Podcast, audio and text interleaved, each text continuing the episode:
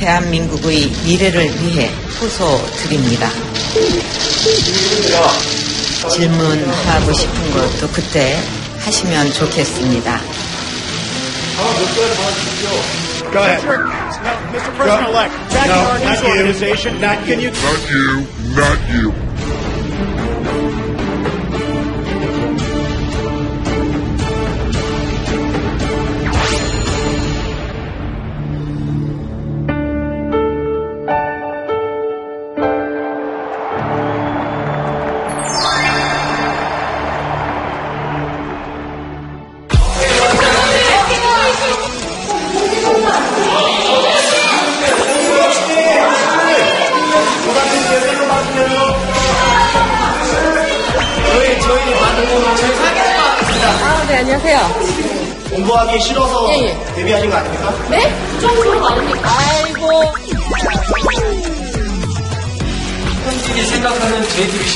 JTBC는 어, 저희 고향 같은. 왜 MBC 아닙니까? 그 학생 시절부터 쓸데없는 질문을 많이 한다. 이제부터는 쓸데있는 질문을 하는 학생으로 수업에 임하겠습니다.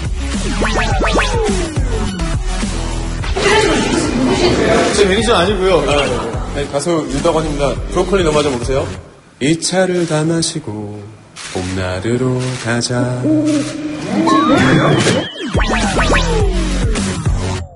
내가 순수하다고 유명하시던데 누가 순서라고? 저 안 순서인데? 윤수영 씨에게 전원책이란? 희노애락의 한 부분을 알게 해주신 분?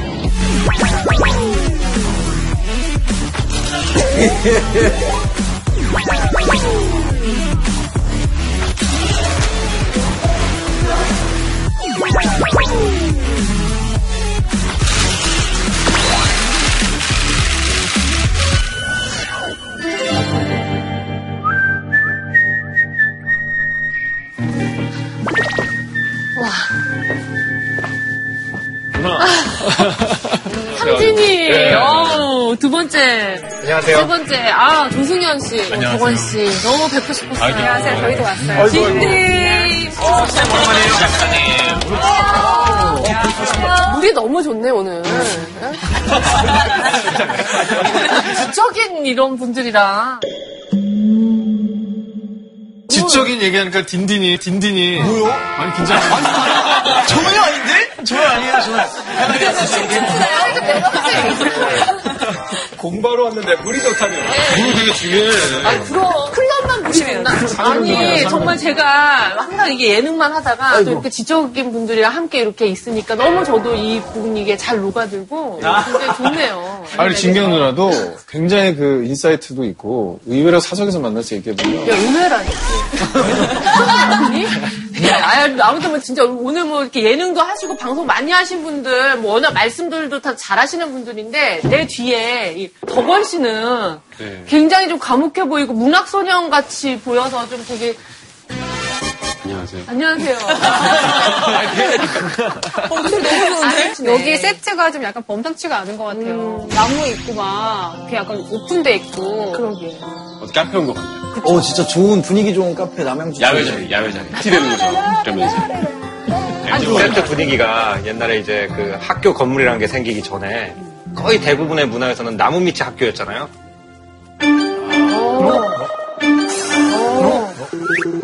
누가 핸드폰이야? 어? 잠깐만. 저 질문 서약처럼 됐어. 질문 서약. 다른 수업에 앞서 다음 사항을 서약합니다. 여기 약속해야 될 게 있나 봐요. 요즘 새로운 세상인데. 프로그램 출연 계약서도 안 쓰고 무슨. 아니 수업인데 약정까지 해야 되면 좀 너무 심한 것 같은데. 뭐지?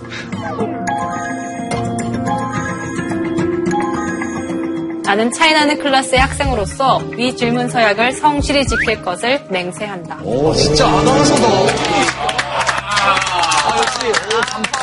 좀 약간 뻘쭘하고 이거 해도 되나 이러면서 이제 질문 안 하기보다는 적극적으로 좀 하라는 의미에서 저런 이제 부탁이 있어요. 저는 잘 몰라서 질문을 했을 때 이게 레벨이 되게 차이가 날 수도 있어요. 나오면 되게 진짜 우리, 민망할 것 우리 같아요. 피식하고 우는 거 하지 말자. 사진 쌤이 그런 걸 잘하더라고. 야, 정말.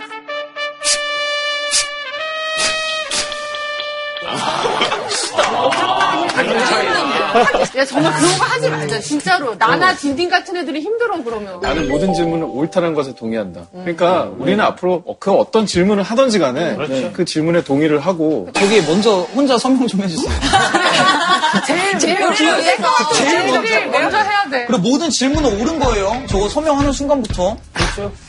자, 모든 질문은 옳아요. 그렇죠? 자, 모든 질문은 옳은 거죠. 너 뭘, 뭐, 무슨 질문을 대충. 어? 형, 저안 해보자. 아니.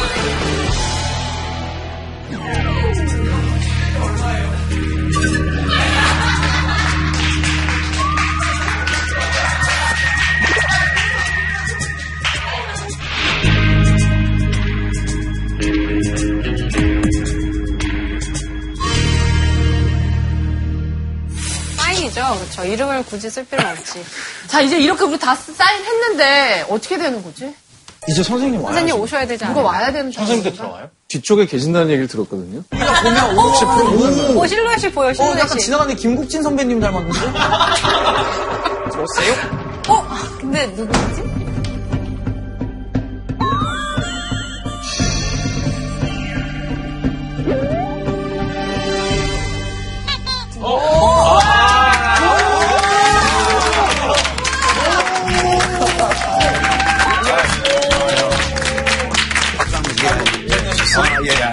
아니, 잘 지냈어요? 예. 오랜만이에요. 반가워요. 네. 와, 거기서 많이 뵙고 네, 분들이에요. 그렇죠. 네. 아, 노래 하시는 분. 네. 앉으세요, 앉으세요. 아니, 오늘 제가 좀 유시민 작가님의 프로필을 좀 준비해봤는데. 아, 그래요? 좀 그. 정확한지 모르겠네. 네, 만약에 좀 틀린 부분 있으면 좀 수정해주세요. 어, 그럴게요. 네. 이름 유시민. 59년 돼지띠. 별명 팟캐스트계의 박보검. 팟캐스트계의 박보검. 아, 예전에 네.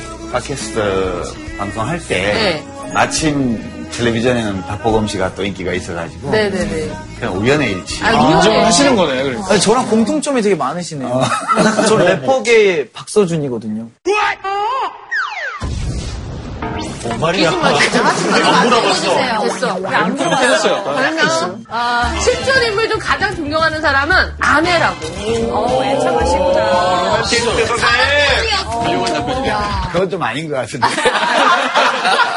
서울대 경제학과를 졸업한 뒤 독일 마인 츠 요하네스 구텐베르크 대학교 대학원으로 유학을 다녀왔고요. 16대 17대 국회의원, 44대 보건복지부 장관을 역임, 2003년 일명 백바지 차림으로 의원 선서에 나서 국회를 발칵 뒤집은 이후 날선 발언들을 쏟아내며 싸움닭에 비유됐으나 이제는 그 누구의 공격도 미소로 받아줄 것 같은 여유와 배려의 아이콘입니다. 개떡 같은 질문도 찰떡같이 답변해줄 것 같은 차이나는 클래스의 적임자 유시민 작가님이십니다. 제가 요약하면 네. 이일저일 하다가 요즘은 그냥 글 쓰는 일로 살아가고 있는 유시민이에요. 아. 원래 이런 강연 잘 안 하시지 않으세요? 초대를 여러 군데서 받긴 했는데 안 했죠. 근데 이 어, 여- 프로그램은 왜 강연에 응하신 건지. 이거 강연 아닌데. 선생님 그- 이야기. 아, 선생님 자리 여기구나. 아, 내 자리 거기에요? 어, 강연 아니고 어, 같이 공부하는 자리. 강연은 앞에 강연자가 있고 청중이 있고 음, 재미가 없어요 그거는. 아, 저희 학창 시절에 교실이 너무 지루했던 게 일방적으로 선생님 말씀만 계속 듣고 받아 적어야 되고 제가 학창 시절에 선생님한테 질, 이렇게 특히 선생님 그거 아닌 것 같은데요 하다 분필 괜히 많이 맞았거든요. 그치, 혼나죠. 근데 여기서 해도 안 된다는? 말씀이시잖아요. 겨우 분필밖에 안 맞았어. 사람은 뺨도 맞을 수 있었는데.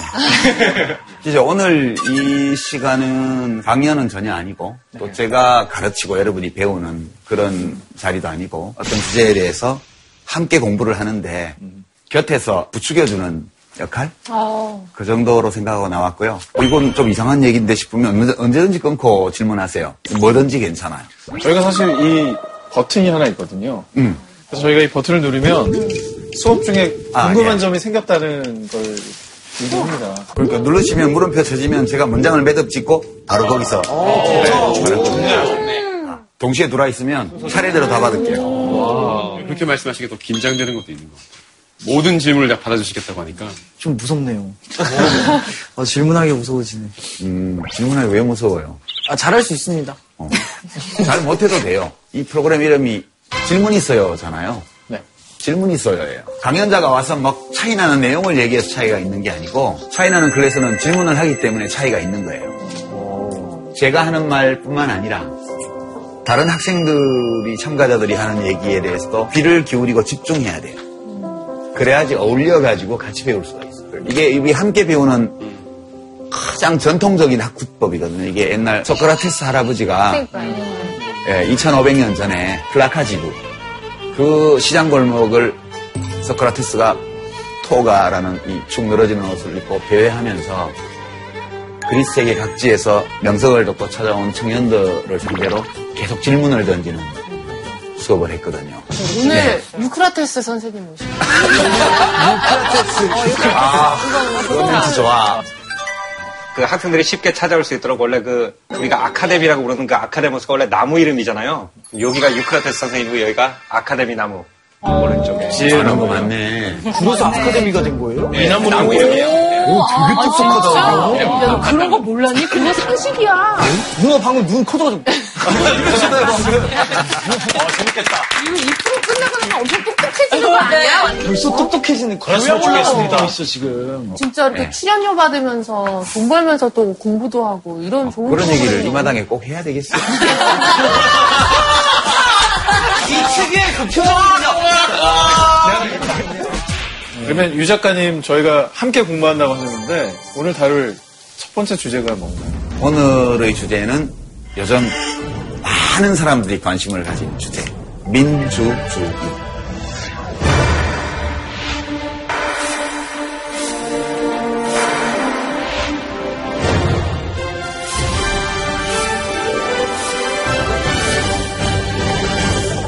제가 이 우리의 공부를 진행하는 방법에 대해서 말씀을 드릴게요. 아까 종이 받으셨죠?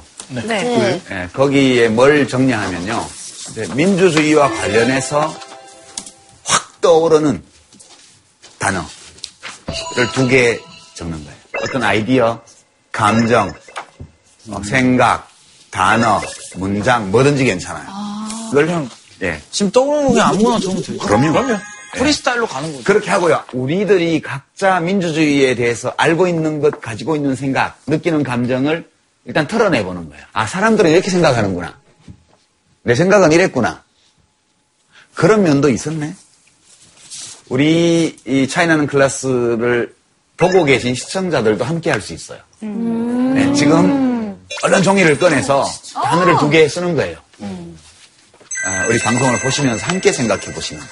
자, 그럼 지금부터 민주주의 할 때 떠오르는 것 두 가지. 뭐, 규정에 매이지 마세요. 규정 없어. 아, 생각보다 어렵네. 민주주의.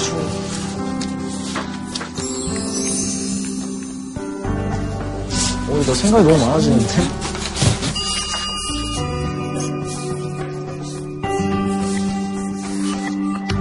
없겠네요. 여기 위에, 위에, 안 돼. 여기, 여기다 져 생각보다 이 한 단어에서 너무 많은 생각이 나는 것 같아요. 팬티 궁금하다. 아, 뭐부터 해볼까요? 팬티부터 해볼게요. 팬티, 누구지? 네. 왜 팬티냐고 물어보시는 거죠? 그 우리가 원시 사회에서 인간이 살고 있는 거는 사실 좀 알몸으로 살고 있다라고 생각을 합니다. 그렇다면 우리가 야외 외출을 할 때 가장 먼저 입는 건 팬티 아니겠습니까? 그래서 민주주의를 입고 그 위에 바- 법을 입고 안보를 입고 복지를 걸치고 이렇게 하고 외출 준비를 하고 경제 활동을 하는 거죠. 오래, 오랫동안 생각한 것 같은데? 한 2주 걸린 것 같은데? 근데 팬티 안 입어도 되지 않나? 아, 팬티를 안 입거나 아니면 뭐 이렇게 법부터 먼저 입고 그 위에 팬티를 입게 되면 바지 위에 팬티를 입는 사람은 슈퍼맨이잖아요. 그럼 슈퍼맨처럼 강력한 독재자가 나타나서 우리를 괴롭힐 수도 있습니다. 팬티라고 쓴 이유는 기본이라는 뜻으로 쓴 거죠. 관련해서 보면 자유라는 단어는 샘오치리님 혼자 썼는데 왜 10명 중에 유일한 외국인이 자유라는 단어를 썼을까? 가나 되기 전에 저희 부족끼리 되게 살았거든요. 또 부족끼리도 왕 계셨습니다. 왕이 이제 돌아갔을 때 이제 자동적으로 그 아들이 올라가서 계속 약간 그런 시스템이 이어졌는데 1957년부터 저 대통령 생기면서 그렇게 하면 안 된다. 뽑고 싶은 그런 정치인이나 그런 정보가 자유롭게 뽑을 수 있다고 딱 그렇게 정했거든요. 그래서 제가 민주주의 들었을 때 바로 무조건 처음으로 떠오르는 생각이 바로 자유.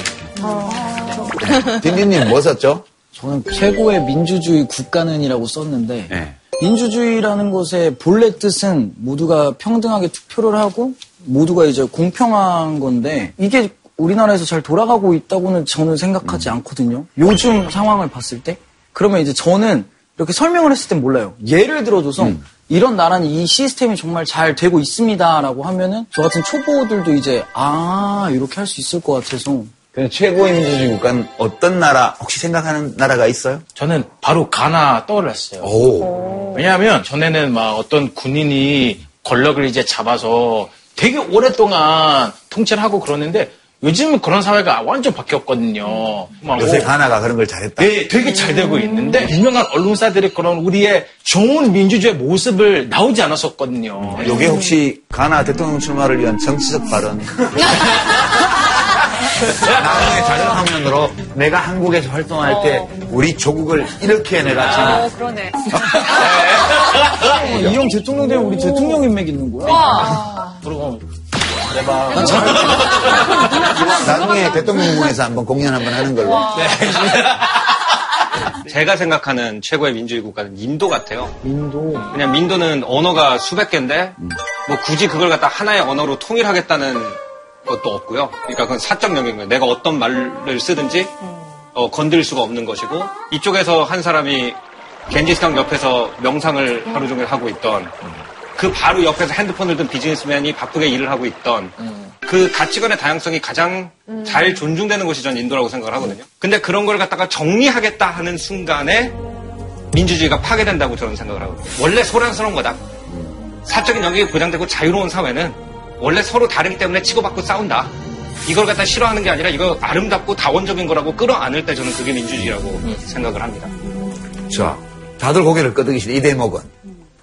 그죠? 국가가 내가 스스로 할 수 있는 문제들 또는 내가 스스로 결정해야 마땅한 문제들에 대해서 국가가 간섭해 오거나 개입해 오는 거를 막아주는 거. 그리고 국가는 내가 세금 내서 어, 내가 그 국가가 맡아주기를 원하는 일에 한정해서 그 일을 잘 해야 되지. 그렇죠. 자꾸 그 경계선을 넘어서 내 스스로 나 혼자 결정해야 될 일에 대해서 간섭해 오는 거. 약간 팬티를 입던 버튼. 예, 그렇습니다.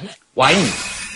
튀는 질, 튀는 단어를 가볼게요. 홍진경 님이 썼죠? 와인이 맛있게 숙성되기까지는 정말 그 창고에서 습도와 온도 그리고 그 기간 너무나 중요한 요인들이 필요하잖아요. 그런데 저는 민주주의도 100% 좋다라 나쁘다라는 생각보단 계속해서 숙성되고 어, 만들어져야 되는 거라고 생각을 해요. 어떤 나라에서는 직접 민주주의가 필요한 나라도 있어요. 근데 그 나라의 환경과 역사와 국민성, 굉장히 다양한 요인들에 의해서 어떤 나라에는 사회주의 민주주의도 필요해요. 그런 정말 그 요소 요소에 맞는 그게 필요하다고 생각하기 때문에 누군가가 민주주의 방식이 돼 제어해줘야 되는 순간이 올 수도 있어요. 그 나라의 국민성에 따라. 정말 완벽한 와인 같은 맛을 내는 여러 가지 방식의 지금 정치의 행태가 발전되고 있는 것 같아요. 한 가지 좀 네. 우려되는 얘기가 나와서 그런 건데 아까 그 나라 민족성에 대해서 강력한 제재가 필요하다는 얘기가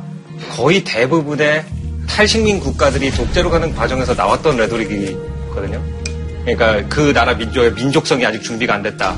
아니요, 아니요, 아니요. 굉장히 근데- 무서운 얘기거든요. 네, 제가 지, 지적이 됐어요. 그런 위험성이. 네. 거기까지 하고, 강기영님. 미스터 처칠 이런 말을 했어요. 민주주의가 가장 덜 나쁜 제도이기 때문에 이게 민주주의를 택한 거라고. 그런 의미에서 봤을 때 홍진경 씨 말대로 민주주의가 아직 그 나라의 국민성에 아니면 그 나라의 사회적인 위치로 봤을 때 이게 적합하지 않다고 보이면 민주주의가 가장 좋은 제도가 아닐 수도 있다는 얘기를 하고 싶은 거예요. 저는. 그러니까 저는 굉장히 위험한 생각이라는 거에 동의하고요. 그렇다면 제가 민족성이라는 말은 취소할게요. 민족성이라기보다는 어떤 역사적인 배경이나 지형적인 부분이나 다양한 요인들로 병, 취- 수정할게요. 오. 자, 여기까지 대체로 여러분들이 이 써놓으신 단어들과 관련된 그 배후에 놓인 생각들을 그냥 털어봤어요. 매우 무질서하고 가닥이 안 잡히는 얘기였어요. 그죠? 네. 원래 이런 거예요. 머리 아파졌어요. 네. 원래 우리가 각자 지금 시점에서 가지고 있는 생각들을 한번 내놔 본 거예요. 그러니까 이런 것들을 참고해서 이따 민주주의에 관련된 질문, 질문을 만들게 될 거예요. 이 공부에는 질문을 잘 만드는 게 반 이상이에요. 질문을 만들면 답을 찾을 수 있어요, 우리는. 질문을 잘못 만들면 끝까지 헤매게 돼 있어요. 추가적인 정보 몇 가지. 우리가 민주주의라는 이 단어, 개념을 이해하기 위해서 필수적으로 알아야 될 정보. 우리가 민주주의 그러면 뒤에 주의가 붙어 있잖아요.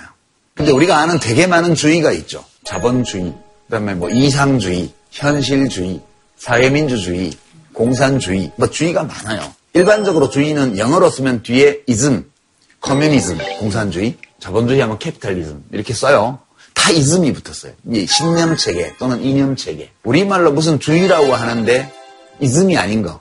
몇 개 있는데 그 중에 하나가 민주주의예요. 음, 맞네. 민주주의는 이념체계가 아니에요. 민주주의는 영어로 쓰면 democracy로 쓰고 원래 고대 그리스 아테네에서 비롯되었잖아요. 기원전 5세기 약 2500년 전에 도시국가 시절의 아테네를 중심으로 해서 민주주의가 출현했는데 그때 그리스 말로 데모스 크라티아예요. 데모스는 민중, 민중의, 크라티아는 권력이에요. democracy라는 이 영어 단어는 원래 그리스 말 데모스크라티아에서 온 거고 이 데모스크라티아는 민중 권력이에요. 왜 민중 권력이냐면 그 전에 왕, 특히 이제 그리스는 귀족, 귀족들이 통치하던 것을 평민들이 들고 일어나서 그걸 무너뜨리고 모두가 참여해서 모두는 아니에요. 그냥 아테네 인구 중에서 반은 여자니까 여자는 일단 제외하고 그 당시에는 그래서 여자를 재산 취급을 했으니까 노예 제외하고요. 외국인 제외하고요. 순수 아테네 시민 남자들만의 민주주의였어요. 그 사람들이 데모스였어요.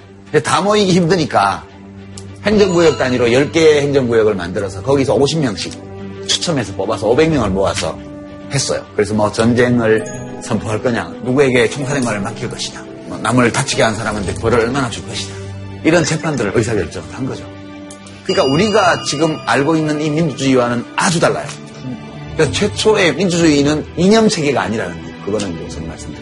소위 데모스크라티아, 그러니까 민중 권력의 의미가 가장 뚜렷이 살아있는 게 헌법 제1조 제1항이에요. 대한민국은 민주공화국이다. 이 항이 모든 권력은 국민으로부터 나온다 이렇게 돼 있어요. 그게 고대 아테네에서 발원한 민주주의의 기본 정신을 보여주는 거죠. 주권 재민 이것이 이제 민주주의의 근본 원리라는 거예요.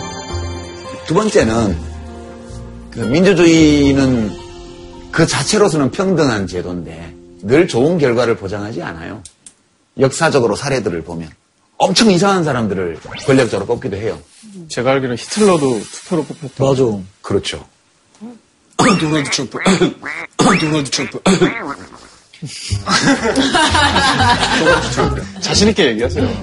아, 도널드 트럼프를 뽑은 미국 사람들이 제정신일까요? 우리도 뭐 못지않죠? 어, 되게 좋아한다. 남의 나라 얘기라고. 그래서 모든 민주주의 국가에서는 헌법에 거의 비슷한 구조를 가지고 있어요. 권력의 제한, 권력의 분산, 권력의 상호견제. 이거를 두고 있어요. 그러니까 선출된 권력의 임기를 제한하고 있고 권력을 여러 군데로 분산시켜 놨어요. 분산되어 있는 권력끼리 싸우도록 만들어 놨어요. 지금 우리가 겪어본 탄핵 이런 걸 보면 대통령 탄핵. 대통령이 뭘 잘못하니까 국회가 탄핵을 해서 직무정지를 시켰어요. 근데 국회 마음대로 하면 안 되니까 헌법재판소로 가서 또 심판을 받도록 돼 있어요. 이게 삼권 분립이에요. 권력을 집중시켜 놓으면 비록 민주적으로 선출한 권력자라 할지라도 누구나 다 권력 집중과 권력 남용의 유혹에 빠질 수 있기 때문에 왜냐하면 민주주의가 진짜 훌륭한 사람을 권력자로 선출하는 것을 보증하는 제도라면 이게 필요 없겠죠. 그러나 그런 보증이 없고 그리고 뽑을 때는 훌륭했다 하더라도 사람은 또 늘 변하는 거니까 뽑힐 때는 훌륭했던 사람인데 뽑히고 나서 이상해질 수도 있잖아요. 그렇죠. 그런 몰래카메라 같은 인성 테스트를 좀 했으면 좋겠어요. 인성이라는 게 있는데 인성은 손으로 만질 수도 없고 눈으로 볼 수도 없고 귀에 들리지도 않아서 인성이 훌륭한 사람과 훌륭하지 않은 사람이 있다는 건 우리가 알지만 그것을 측정할 수가 없어요. 그래서 어쩔 수 없이 이렇게 권력 분산을 해- 해놓은 거는 결국은 어떤 뜻이냐면 민주주의는 가장 덜 나쁜 제도. 가장 덜 나쁜 제도. 근데 그 얘기가 이 권력 분산과 관련된 거예요. 이렇게 모든 민주주의 국가의 헌법은 똑같은 원리로 조직돼 있어요. 이렇게. 그 다음 또 하나 여러분께 제가 이제 민주주의와 관련해서 제공해 드려야 될 정보는 국가가 개입해서는 안 되는 영역을 설정하고 있죠. 기본권에 관한 거예요. 기본권이. 국가가 어떤 이유로도 간섭하거나 침해하거나 제약해서는 안 되는 어떤 영역을 설정해주고 있어요. 이게 우리나라 헌법 제10조에서 36조까지 쭉 나열되어 있는 기본권 조항이에요. 권력은 분산하고 제한하고 상호 견제하게 만들고. 국가 전체로는 그렇게 분산되고 분리되고 상호 견제하는 권력들이 한꺼번에도 할 수 없고 개별적으로도 할 수 없게끔 만들어 놓은 제약 조항. 그게 기본권 조항이에요. 그래서 아까 샘 오치리 님이 자유를 쓴 이유가 우리는 이제 좀 그렇게 된 지 조금 더 됐는데 가나는 또 더 최근에 아마 민주주의 진전이 있었던 것 같아요. 자유가 확대되는 경험 그런 것 때문에 이 자유가 더 귀하게 이렇게 다가왔는지도 모르겠어요. 우리가 많은 자유를 누리고 있는데 사실 그게 얼마나 귀한지를 잘 몰라요. 아까 북한하고 비교하면 뚜렷하죠. 중국하고 비교해도 돼요. 우리는 직업 선택의 자유가 있죠. 북한에 있나요? 없어요. 우리는 거주 이전의 자유가 있어요. 자기가 살고 싶은 데 가서 살고 살 수 있어요. 중국에 그거 있어요? 없죠. 국경 시민이 되려면 당국의 허락을 받아야 돼요. 그러니까 우리는 사상과 표현의 자유가 있어요. 물론 국가보안법에 있어서 일부 제한돼 있으나 북한에 그런 게 있나요? 없죠. 네 번째 마지막으로 여러분께 민주주의와 관련해서 드리고 싶은 말씀은 민주주의는 번복할 수 없는 결정을 허용하지 않아요. 번복할 수 없는. 그러니까 민주주의에서는 그러니까 어떤 의사결정을 했어요. 절- 민주적 절차에 따라서 그걸 뒤집을 수 있어야 돼요. 언제든지 이 주권자가 마음만 먹으면 마음을 먹어도 다시는 바꿀 수 없는 결정은 민주주의를 벗어나는 거예요. 이게 민주주의의 한계예요. 되게 끔찍한 동영상을 하나 보여드릴게요. 되돌이킬 수 없는 의사결정을 한 국가의 사례, 그 독일이에요.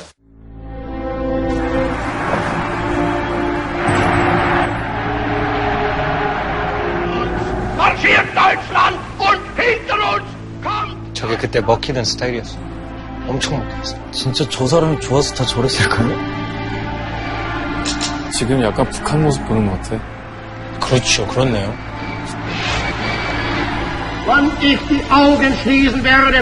히틀러가 이렇게 연설을 합니다. Wann ich meine Augen schließen, weiß ich nicht. 이렇게 시작해요. 그러니까 내가 언제 죽을지 난 몰라.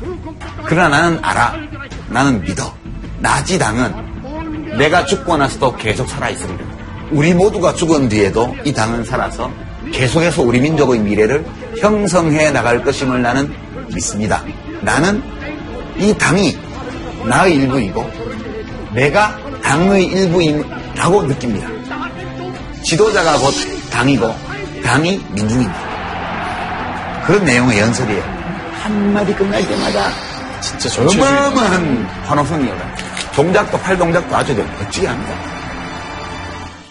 그러니까 흉내 낼 때는 끔찍해서 흉내를 안 내려요. 코스염 붙이고.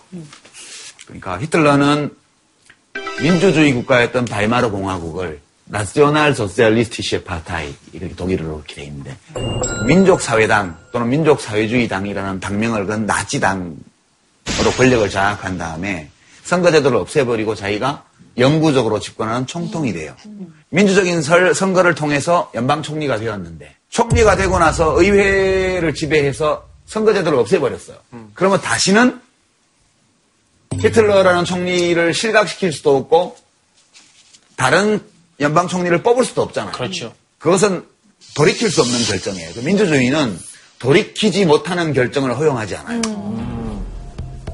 근데 독일 국민들이 그때까지 민주주의가 뭔지를 잘 몰랐던 거죠. 히틀러가 구축한 체제를 토탈리테리언이즘, 전체주의라고 그래요. 내가 귀속된 그 전체의 그냥 일부가 되어버리는 순간 그 사회 체제는 전체주의로 가버려요.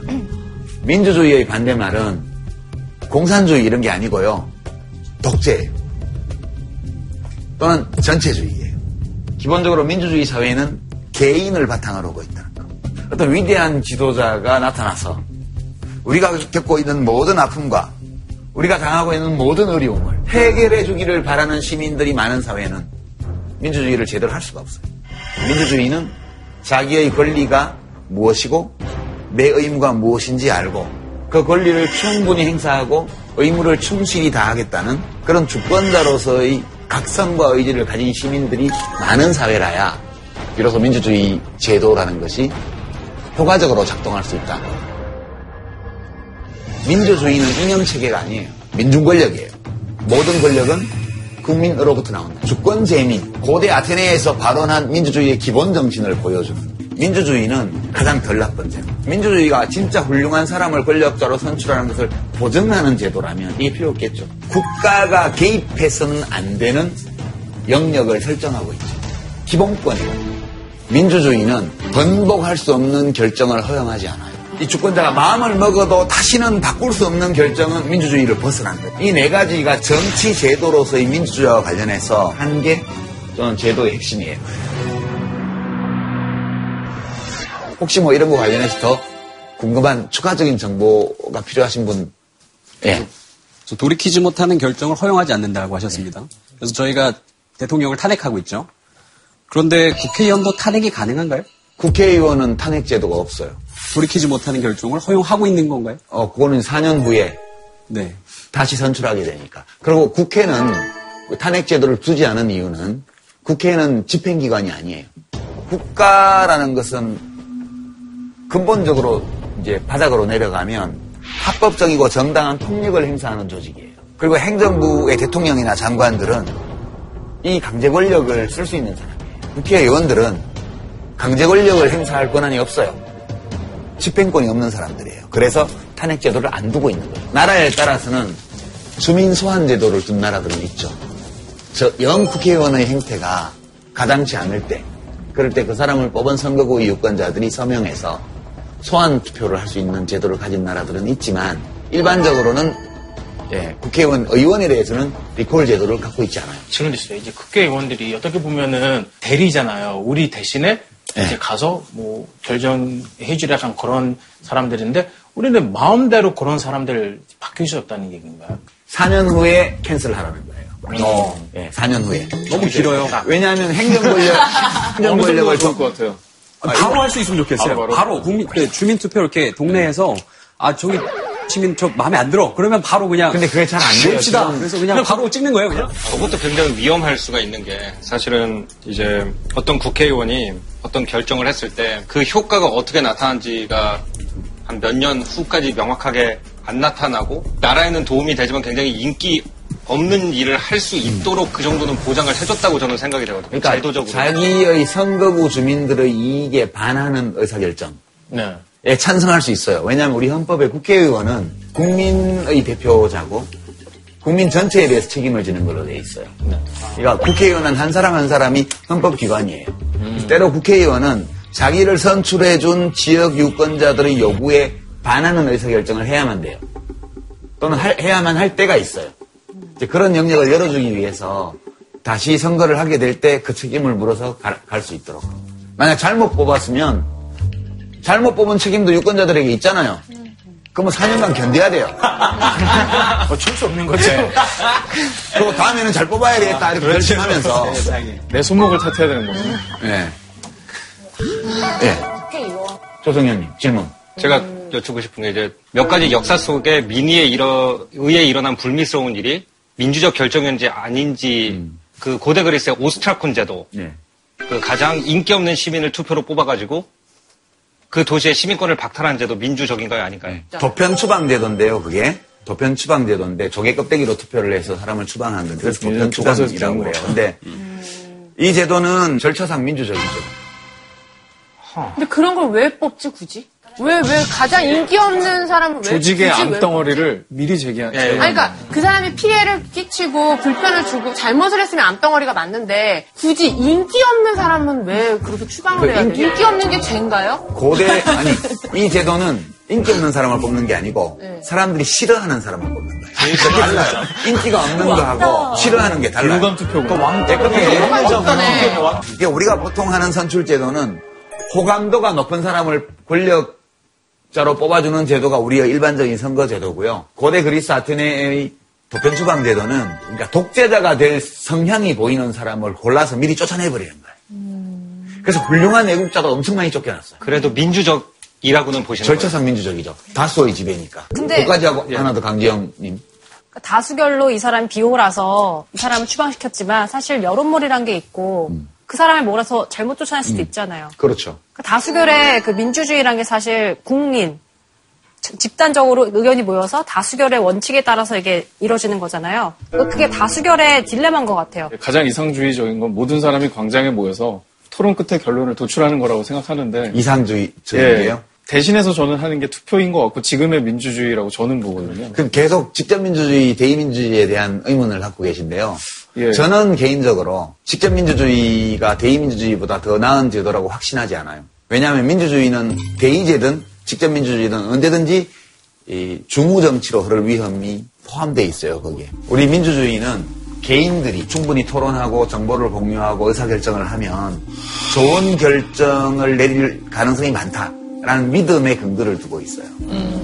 근데 그게 늘 그렇게 되는 게 아니거든요. 다수의 지배라는 것은 언제든지 다수가 잘못 판단할 가능성을 포함하고 있어요. 무리 중, 어리석을 우, 그렇게 해서 예, 중우 정치, 감정에 휩쓸리거나 거짓에 선동되거나 또는 어떤 어떤 미몽에 빠져가지고 이해할 수 없는 멍청한 결정, 어리석은 결정, 사악한 결정을 할 가- 위험성이 포함되어 있어요 민주주의에는. 민주적인 의사결정 방법을 통해서 인류 역사상 저질렀던 수많은 잘못된 결정 중에서 제일 대표적인 것이 소크라테스 사형 결정이에요.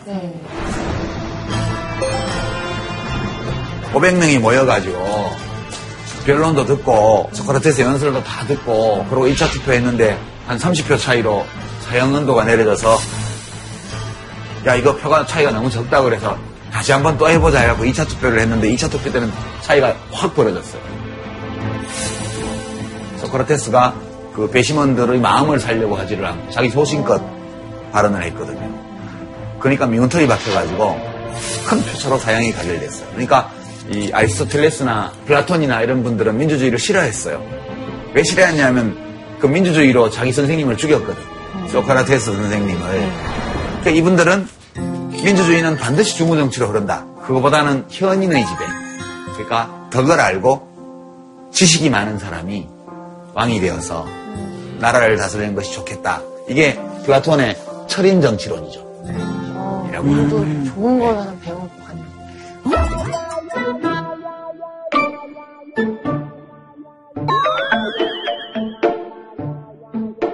좀 쉬었다 하면 안 돼요? 쉬었다 하면 안 돼요? 피로 정산을 네. 땡땡땡 치고 네. 좀 쉬었다가 진행하는데 이제 과제를 드릴게요. 쉬는 시간에 그냥 놀면 네네. 되니까 아, 이제 쉬면서 생각만 하면 돼요. 과제 시간이죠. 우리가 너무 지금. 이제는 질문을 할 거예요. 그러니까 질- 여러분들이 질문을 하나씩 하나씩 준비해 오세요. 쉬는 시간을 이용해서 이런 질문은 저 선생님을 좀 골탕 먹이는 게 되지 않을까 적극 환영해요.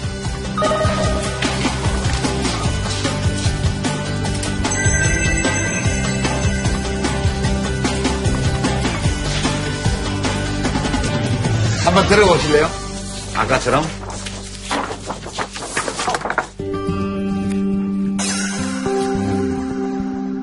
제3의 주의. 어, 오늘 우리 첫 녹화가 민주주의였나? 민주주의 체제가 가나 같은 후진국한테 도움이 됩니까?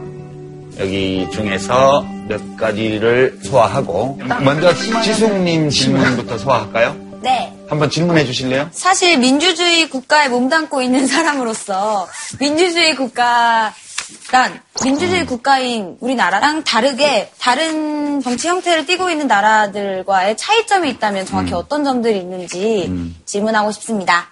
요 질문을 제가 살짝 바꿔서 여러분들한테 할게요. 어떤 사회가 민주주의 사회인지 아닌지, 어떤 국가가 민주주의 정치 체제인지 아닌지를 판단할 수 있는 근거 또는 기준이 뭘까요? 투표요. 투표를 해서 뽑냐 아니냐. 네. 또 다른 생각. 국민의 자유? 자유. 국민이 자유 를 누리냐 못 누리냐.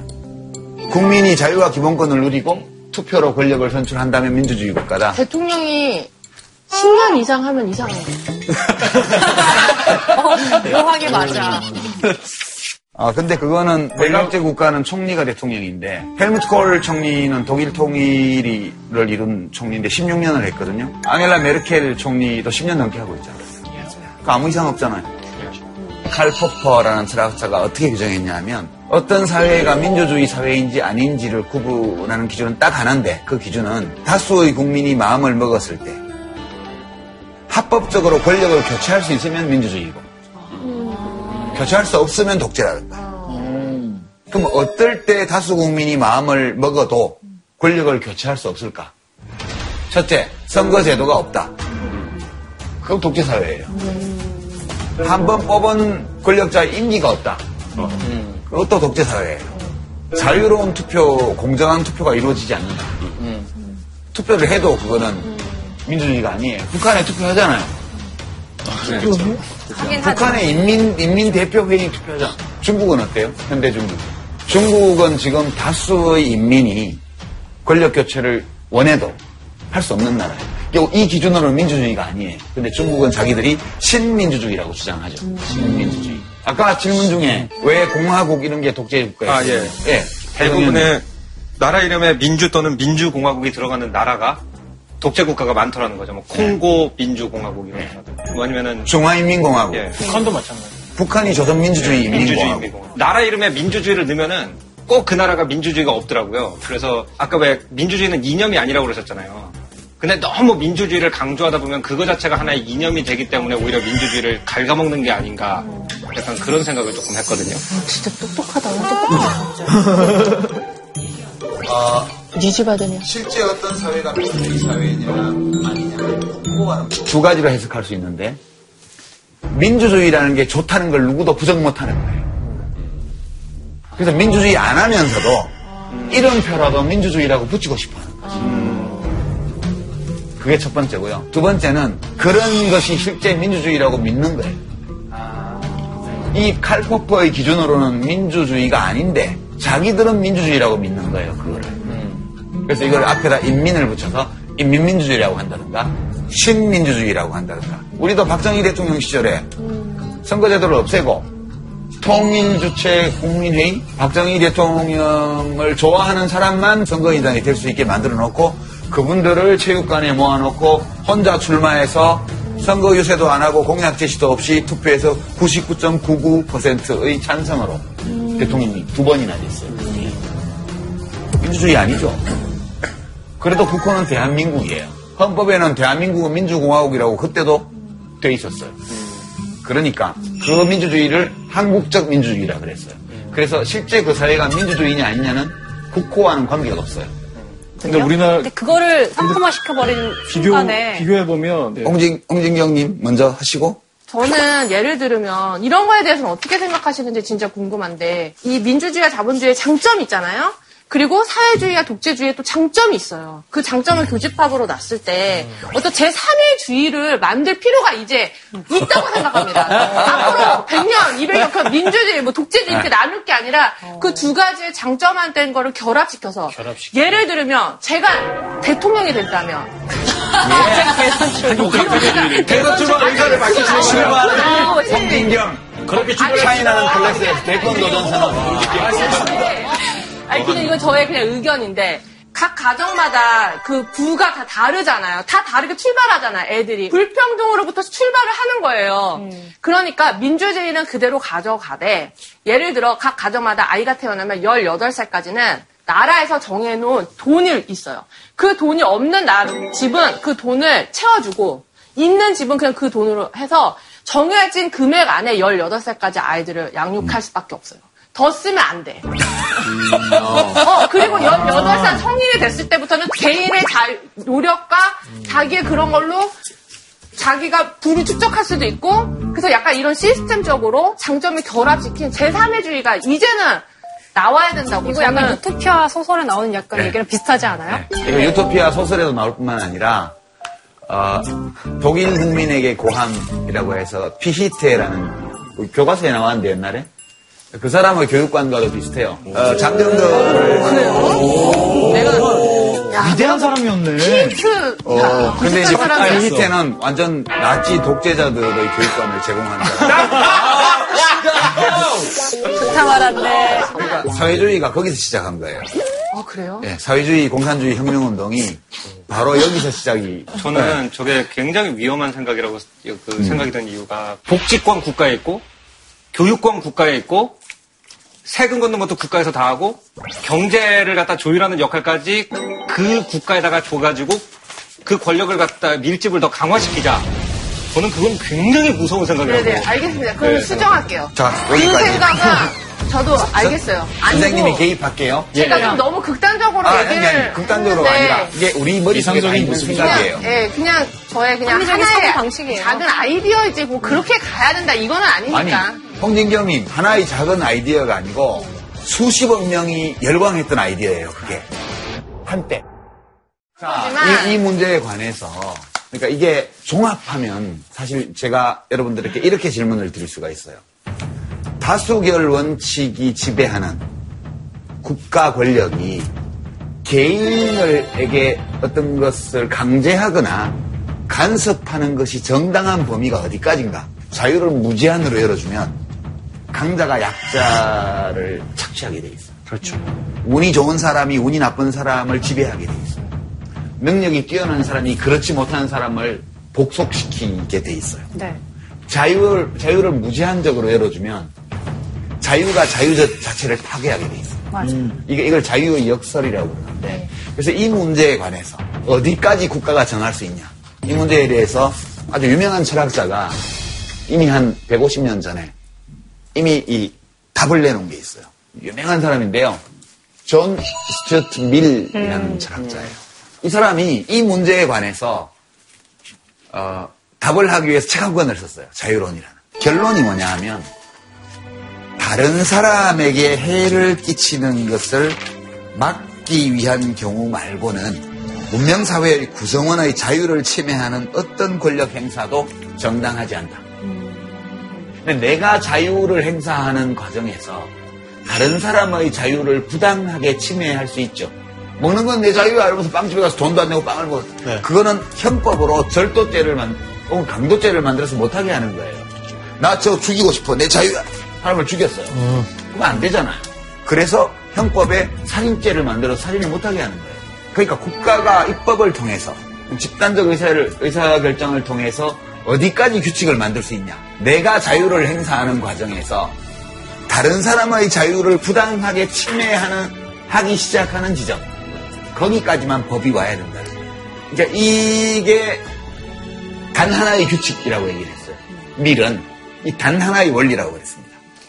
여기에 비춰보면 아까까지 우리가 얘기했던 문제들에 대해서 좀 다르게 볼 수 있는 소지가 있어요. 네. 질문 다시 들어봐 주실래요? 왜 취지를 이 말씀해 주세요. 질문을 드렸냐면 저는 사실 지금 이 강연을 들으면서도 민주주의가 뭔지를 모르겠어요. 왜냐면은 질문에 대한 자유를 선언을 했어요. 근데 자기 생각들이 와, 계속 오고 가니까 제가 궁금한 게 있는데 이걸 물어보려고 했어요. 근데 물어보기가 애매한 게 지금 이 문맥이 처음에 흘러가던 거랑 틀어진 거예요, 질문이. 그러다 보니까 민주주의가 뭐야? 이건 안 해. 이렇게 되는 거여서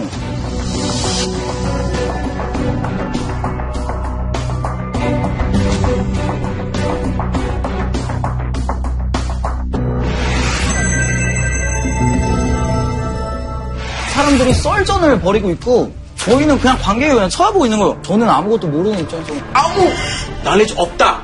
그럼 가. 한국 정부의 수준은 높은 수준에 있다고 하기는 어렵습니다.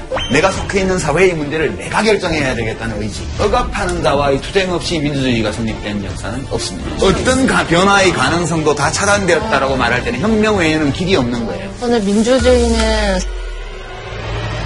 자아성찰을 매 순간 하시는 거예요. 와, 준비가 없는. 아니요. 이야, 순발력이 정말 대단하죠. JTBC